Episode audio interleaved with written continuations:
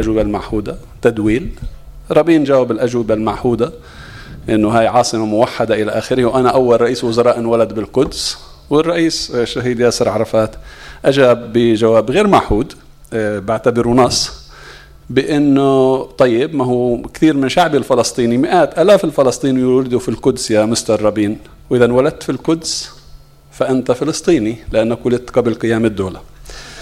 طيب بالنسبة للأستاذ سميح حمودة، أنا بعتقد أنه لا يمكن الحديث عن الاستشراك، أنا بعتقد أنه ممكن بدليل أني حكيت. هلا إذا مش معجبك فكرة الاستشراك بتقدر تحكي invention of tradition، هذا شيء شائع يعني مش مع الفلسطينيين اللي حالتهم معقدة مع الحركة الصهيونية، مع شعوب مكرسة وموجودة زي الشعوب الإنجليزية والفرنسي والإيطالي، كل الشعوب في في في تراث خلق على إيد حركة وطنية وزور وتم التلاعب فيه. وإذا أنا حكيت عن الخطاب السياسي بعتقد ما تفضل به الأستاذ الزميل الصديق خالد هو نقد للاستشراك في العلوم الاجتماعية. بتقدر تستخدم الخفاء الكسوف مش مشكلة. بالنسبة للأستاذ أبو زنط سؤال إجابة سريعة، بعتقد ضروري تحرير البحث من الأجندات البحثية غير الفلسطينية، هذا باختصار. بالنسبة للأستاذ سليم أستاذنا وعزيزنا، بعتقد لا، إنه اليهود الشرقيين ما انضموا للمشروع الصهيوني، ضموا الآن في تيار هو ليس تيار أقلية في الأكاديمية الإسرائيلية اللي موجودة اليوم في فلسطين التاريخية بالجامعات الإسرائيلية وخارج البلد. القوس الشرقي واحد من الأمثلة عليها اللي بيشتغل على نقد هاي الفكرة، وفي مجموعة كبيرة من المؤرخين والمثقفين على مستوى علم الاجتماع، على مستوى التاريخ، على مستوى نقد الثقافة الصهيونية اللي، وهذا ممكن نحكي فيه حديث مطول. بالنسبة لرام الله أنا ما عنديش تعقيب، بعتقد الأستاذ خالد أقدر على الرد مني، بس بعتقد أنه حكى مقابلها الاستعماري ما وازى بين الدولتين. بالنسبة للملاحظة الأخيرة فيما يتعلق بالتناقض الجذري في تنظيم المؤتمر، أنا مش مخول أحكي عن منظمي، عفوا في الجلسة الأولى، بعتقد التنوع داخل السياق الفلسطيني لا يعيب الفلسطيني، ولكن الفاشية العلمانية اللي بتتبنى خطاب الاستشراك والخطاب الأمني الإسرائيلي والغربي أقل ما يقال فيها تطبيع، هي التي لا يمكن أن تكون مقبولة في جامعة بيرزيت. وشكرا.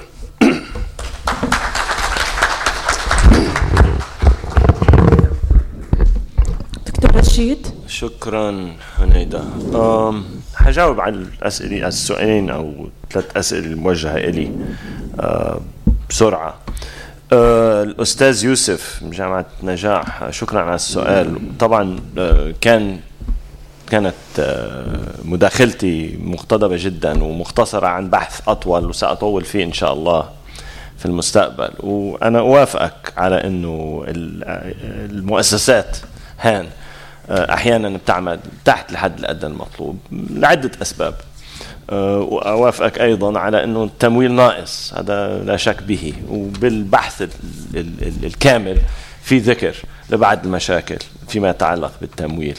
بالنسبة للحرية طبعا أنت أدرى مني أو أنتوا أدرى مني، وفي برضو نقطة عن هذا الموضوع في البحث الكامل، ولكن عدم وجود دولة قوية يعني قدرة الباحثين والذين يريدون أن يطلعوا عن الرواية الرسمية أن يقوموا ببعض العمل الغير ممكن إلا بشكل هامشي في المؤسسات الأكاديمية الإسرائيلية أو المؤسسات الأكاديمية التركية. مش ضروري نضلنا نكرر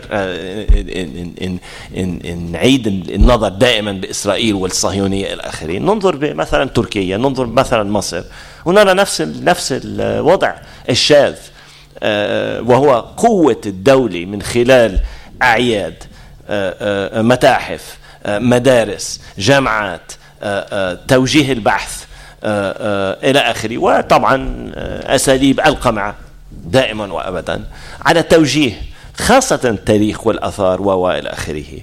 فصحيح هذا موجود هنا، أنتوا أدرى مني بكثير، ولكن متهيألي أنه هامش المناورة أوسع بكثير في المجتمع الفلسطيني، خاصة وأنه جزء كبير من الباحث الفلسطينيين خارج سلطة السلطة بعمان ببيروت في الخارج إلى آخره. بالنسبة لنقطة الأستاذ الأخ من شعفات، صحيح الذين كانوا ينتقدون الصهيونية كانوا يحرقوهم، صحيح.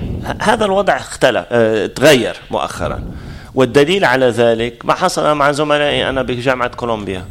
عرضوا التنير الثبات للدكتورة نادية أبو الحج القائمة ببحث من أهم ما يكون عن الأثار في إسرائيل. قاوموها، هاجموها في الصحافة، سياسيين في مدينة نيويورك هاجموها، ولكن في النهاية انتصرت وأخذت ثبات ولها مرتب مساعدة بروفيسور associate بروفيسور في جامعة كولومبيا مع ثبات مع تنير.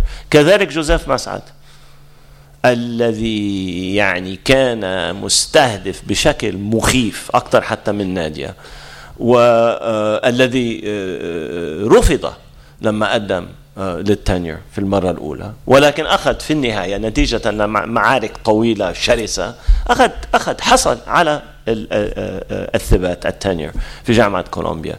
هذا ما كان ممكن أن يحصل في الخمسينات أو الستينات أو السبعينات، حيث كان أدوارد سعيد أو إبراهيم أبو-لغد الله يرحمه اثنيناتهم وغيرهم، هشام شرابي، سميح فرسون، يقومون بأول الجهود في المجال الأكاديمي الأمريكي فيما يتعلق بالبحث عن فلسطين.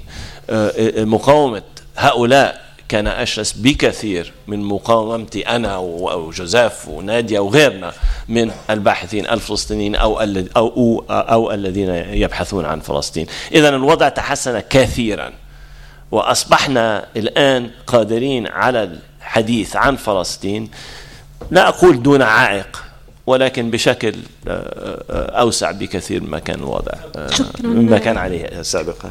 شكرا وشكرا. شكرا دكتور رشيد. دكتور خالد باختصار مش قمعا.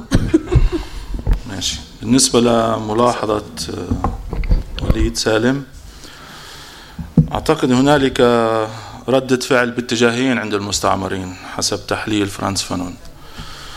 إحداها ارتدادي يشكل مرحلة أولى لبناء مقاومة للاستعمار، والثاني هو ما يسميه بتبديل الجلد وكره الذات والتحول إلى مستعمر أكثر من المستعمرين نفسهم.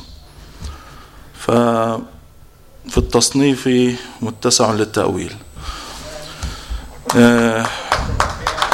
بالنسبة ل دور العلوم الاجتماعية، بعتقد هنالك تغيرين أساسيين يجب إحداثهما في الافتراضات المؤسسة للعلوم الاجتماعية الفلسطينية. أولاها أن هدف المشتغلين بهذه العلوم الاجتماعية كمستعمرين غايتهم يجب أن تكون مقاومة الاستعمار وليس نقد المعرفة الاستعمارية أولاً. ثانياً تغيير المخاطب في هذه العلوم. دائماً تلاحظ أن هنالك مخاطباً واحداً هو الآخر الغربي الأوروبي في هذا العلوم. بعتقد يجب العمل على مخاطبة المجتمع المحلي، مخاطبة محيطنا العربي الإسلامي الذي هو مغيب في هذه العلوم.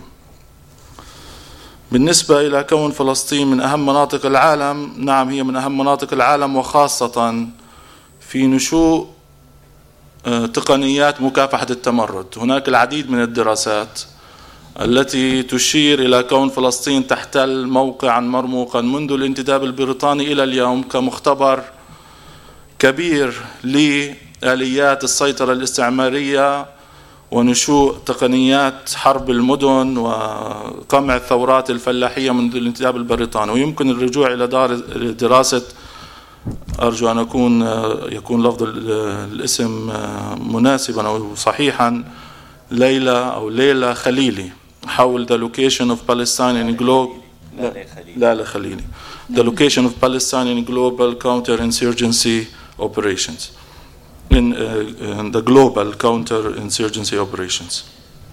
أما بالنسبة إلى تأليه الجماهير، أنا لا أدعو إلى تأليه الجماهير ولا أدعو إلى شيطنتها أيضا. إذا كنا نريد أن نستفيد من الرواية الشفوية كمصدر تاريخي أو كمصدر في كتاب التاريخ، فأنا أدعو إلى الاستفادة الكاملة من هذا المصدر والذهاب بعيدا في الاستفادة من هذا المصدر للوصول إلى ليس فقط إلى ما الذي يعرفه الناس أو ما الذي يكتبه الناس عندما يكتبون تاريخهم شفويا، وإنما إلى منطق والآلية الداخلية لهذه الكتابة. وشكرا. شكرا جزيلا للجميع. أعتقد أنه الكثير من الأسئلة والنقاشات ستتبع هذه الجلسة. هلأ في فرصة 10 دقائق قهوة، فرجاء الالتزام. شكرا. شكرا جزيلا.